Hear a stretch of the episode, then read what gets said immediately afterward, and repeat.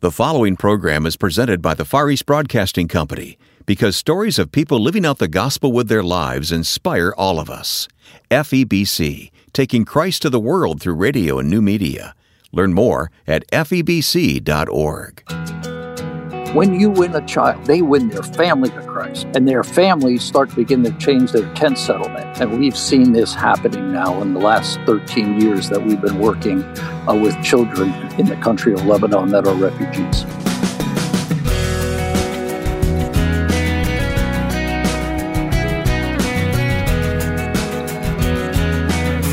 Our guest is the co founder of Heart for Lebanon. You'll meet Tom Atema on this edition of First Person.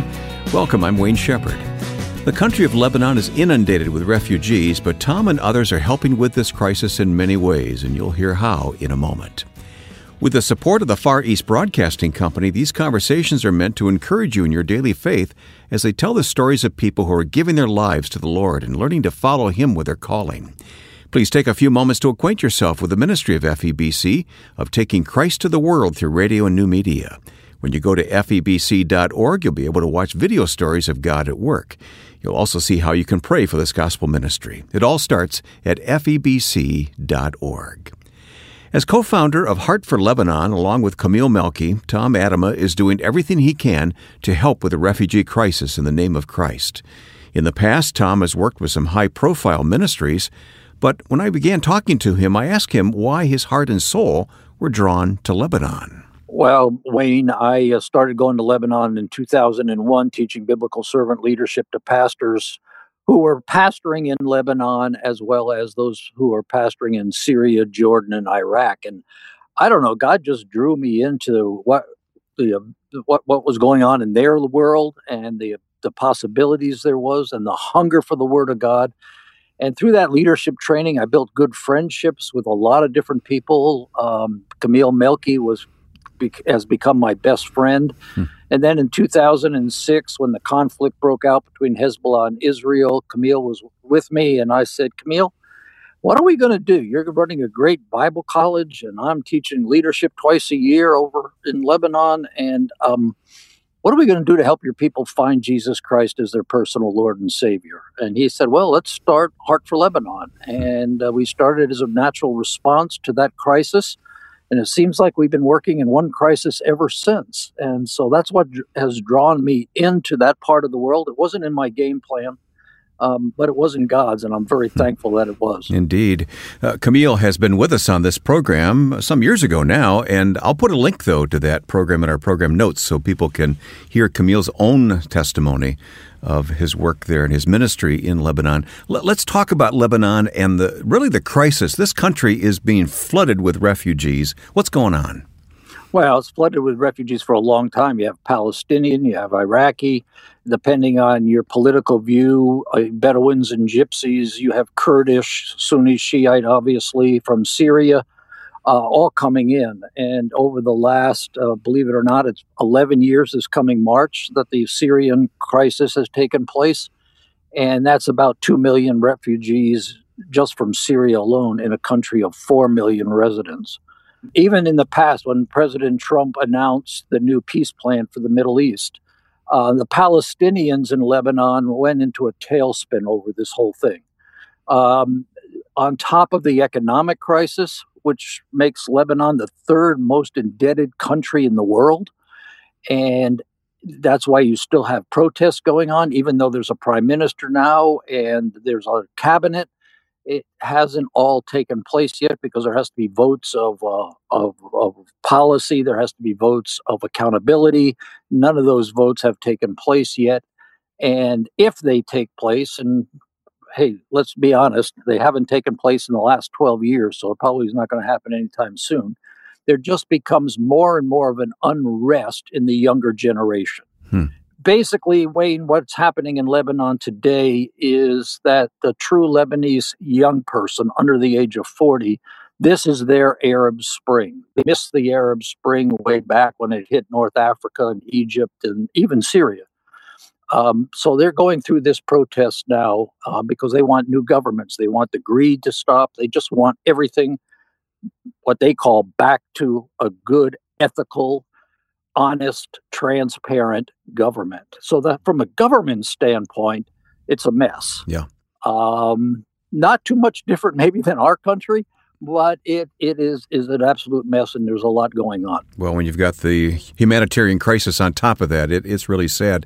That that's the big picture. Personalize this for us, though. Help us see this in terms of people and souls. Let me tell you a story that I heard this morning uh, when I was talking to our office in, in Lebanon. Uh, there's a Kurdish couple that lived within a mile of the Turkish border. They were coming down M5, and more bombs had gone off. You've been hearing about the town of just north of Damascus that that started this whole mess in in Syria. And um, they made it out. The two siblings were killed in that town. They made it into Lebanon uh, with absolutely nothing. Uh, when I mean nothing, it was really nothing. They got a pair of torn jeans and a shirt, no socks, no shoes, no jackets, and it's cold there's snow on the ground in um, the Bekaa Valley where they landed. Through a series of events in God's providence, Heart for Lebanon found them, um, did our assessment of them, brought them into our program, and we're providing with them the physical supplies they need to, to sustain life, such as some food, some hygiene items, a couple pots and pans, some blankets, rugs, a, a tarp for a tent so they can live in it, some a mattress or two, and and some pillows. And so um, we're helping them sustain life. But probably just as important if not more important than that in our whole process which is highly relational and totally unconditional um, we want to talk to them. And we want to understand their background their hurts their dreams their shattered dreams. Um, and let them draw us into a conversation about Jesus Christ. Hmm. And eventually, because of the Muslim culture, they will ask us, So, why are you doing this? Why would our people cause this mess? And nobody's helping me. My people aren't helping me. They don't even care. So, why are you helping us? And, you know, when we say, so glad you asked because it's our personal relationship with Jesus Christ that compels me to care for you. Hmm. That's such a great story. But at the same time, I'm thinking about the overwhelming need. I mean, you're, you're helping this family and you're helping lots of other families, but there's so much need. There is. But remember that the ultimate need is not physical, the ultimate need is spiritual.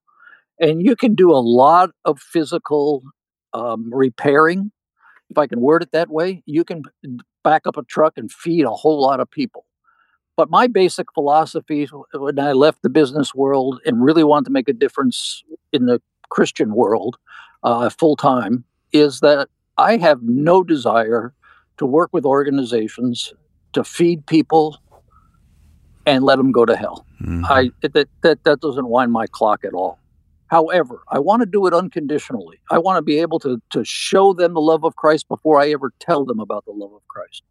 I want to be able to, in our staff of 57, to share with them or what God means to them personally before they ever open up the Bible.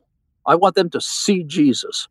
And then when we have the opportunity to share with them in the first person who Jesus Christ really is and what they've done in their life. If we can do that, then we take care of their ultimate needs. So we're not going to, ma- we're probably not, um, unless God gives us a whole lot of resources really quick, we're not going to reach millions of people with the gospel. But we are going to reach two to 4,000 families every month hmm. and go deep with them uh, with their physical needs, with their emotional needs, with their spiritual needs, taking care of their social needs. And out of that group, we can train a group of new people to go back into Syria or wherever they go around the world to help rebuild their communities with the church as the center. Well, Tom, who's actually on the ground? Who's doing this work? Well, there's 57 indigenous people on the ground, all born again believers in Jesus Christ. They come from Lebanon, is the majority of them. There's some Syrians who we can't pay, but they work for us. Uh, some Iraqis, a Palestinian, and I will mention we have five Kurdish people on the ground working with us as well. I'm the only American. We do have Americans going over from churches that support us, uh, and they work and serve in the area to which they are praying and or investing in. So the majority of the work is all indigenous, born again followers of Jesus Christ that are growing in their faith. And tell me about the educational needs and what you're doing to meet that need as again as a, a way of sharing Christ with people. Absolutely, Wayne. Um, children are, are the best people, maybe I can word it that way, in them in Lebanon that are Syrian refugees to, to share with them the love of Jesus Christ.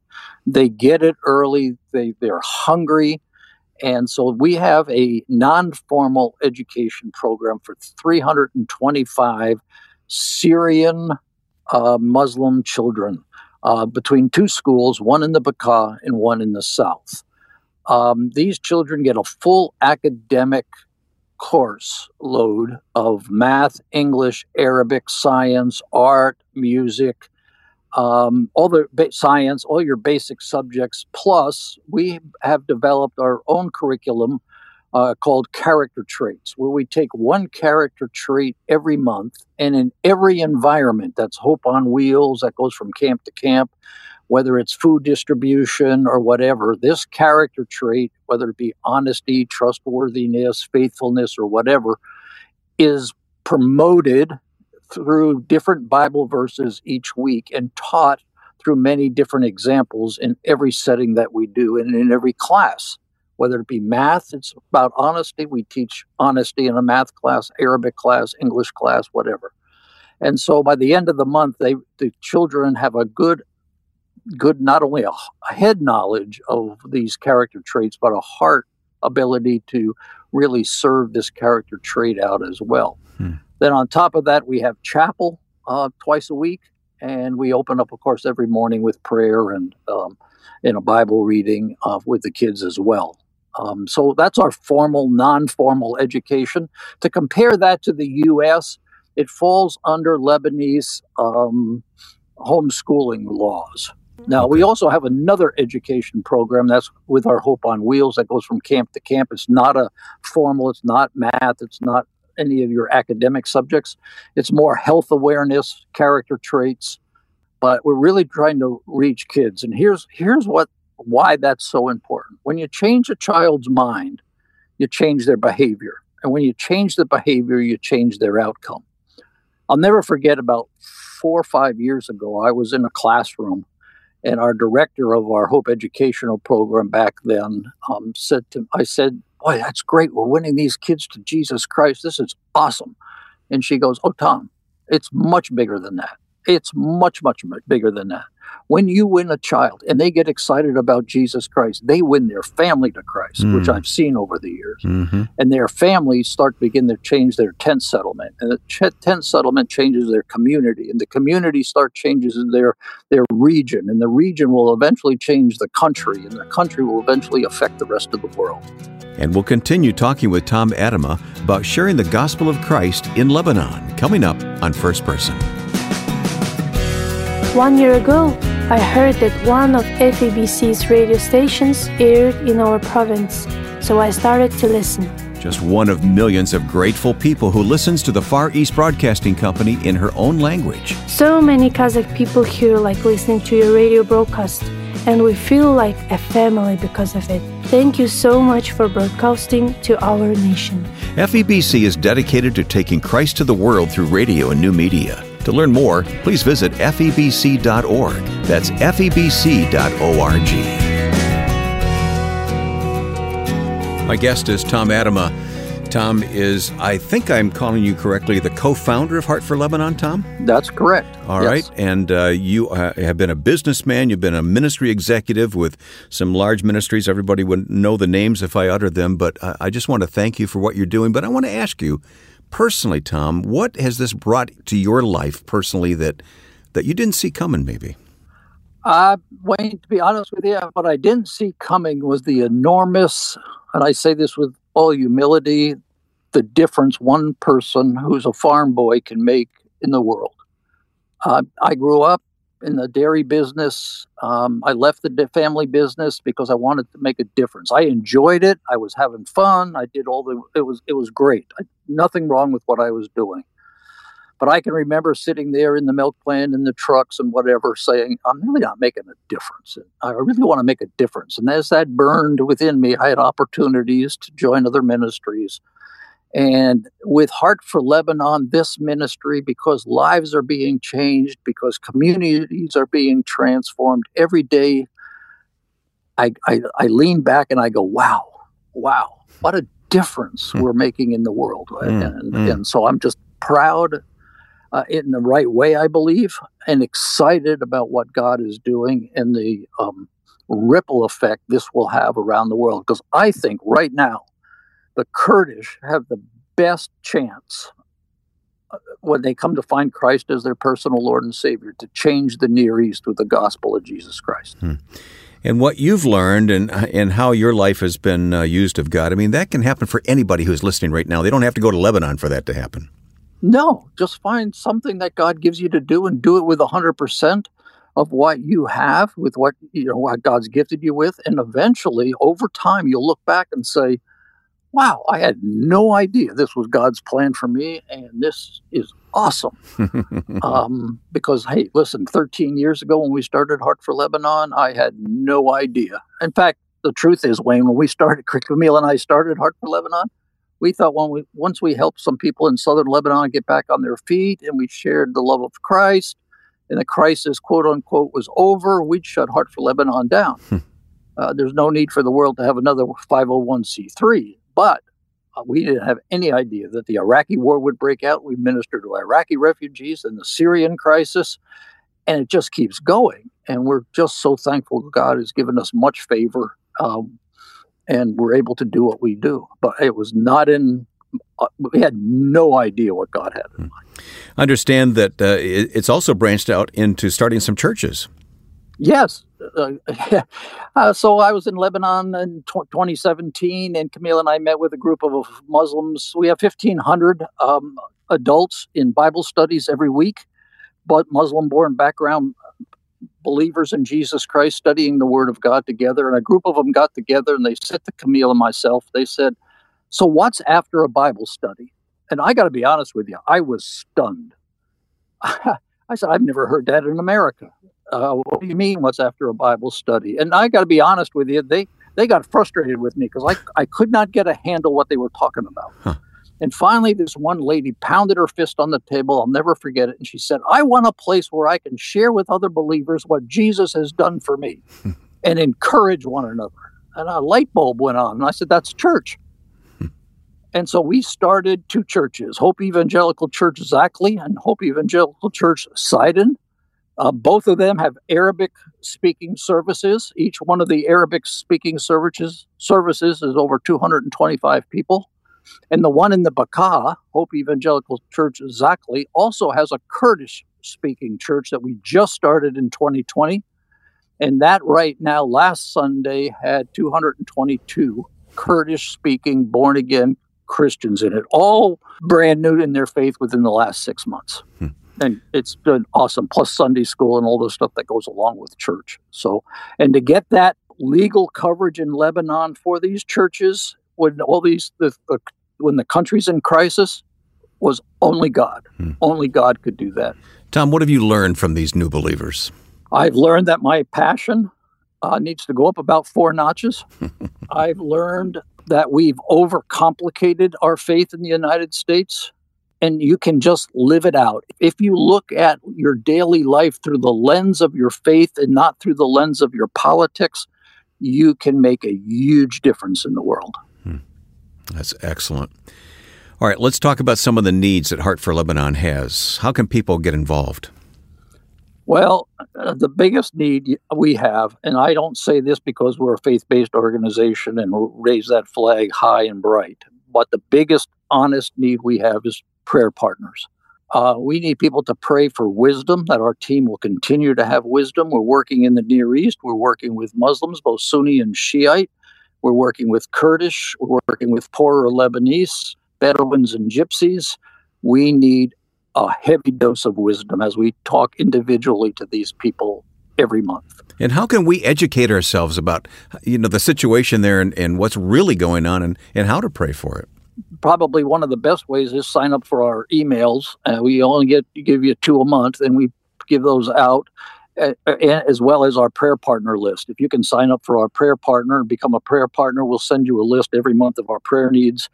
as well as blessings and a, and a short video that backs up those prayer needs for the month. It's called Prayer Points, and we'd love to send that to everybody who requests one, uh, who will pray for us as God brings it to mind. So pray for wisdom. Hmm. Second thing we ask for is pray for unity. Not that our team is disunified, we are unified. But as Jesus said, when you, when, because he prayed this, may they become one, stay one, so they can reach many.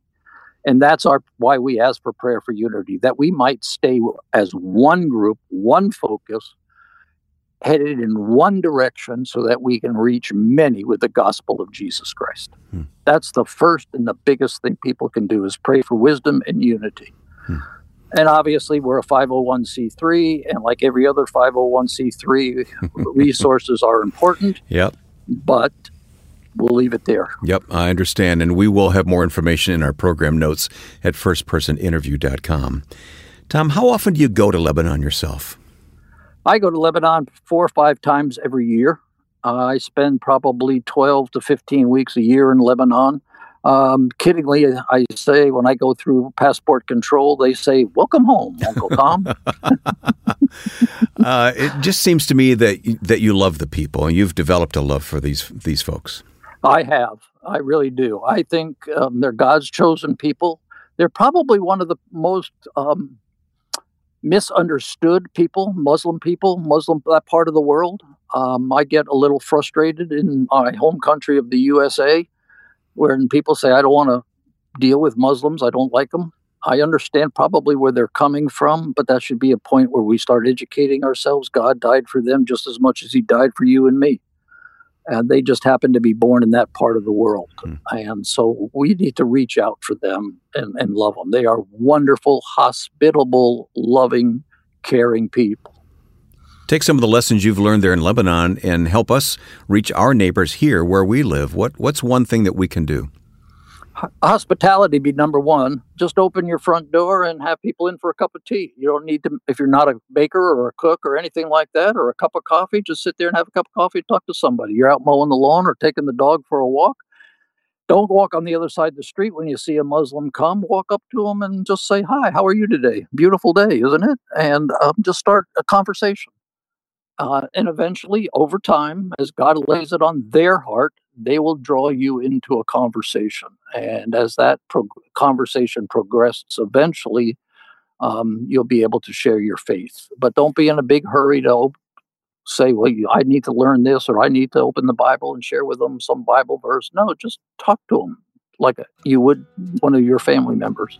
Good and practical advice from Tom Atema based on his experience sharing the gospel with refugees crowding into Lebanon. For more about Heart for Lebanon, please follow the link provided at firstpersoninterview.com. A couple of years ago, we also talked with Tom's ministry partner, Camille Melky, and we'll put a link to that interview in our program notes at firstpersoninterview.com. I'd like to thank the Far East Broadcasting Company for their support of First Person, allowing us to find and bring you these guests each week. FEBC's extensive broadcast ministry has seen remarkable results in terms of people of many cultures turning to Christ and learning His Word. Your support of FEBC is vital to those who may otherwise be unreached. To learn more and what you can do to help, please go to febc.org. Click on the prayer button to begin praying for FEBC. febc.org. Now, with thanks to my friend and producer Joe Carlson, I'm Wayne Shepherd. Thanks for listening to First Person.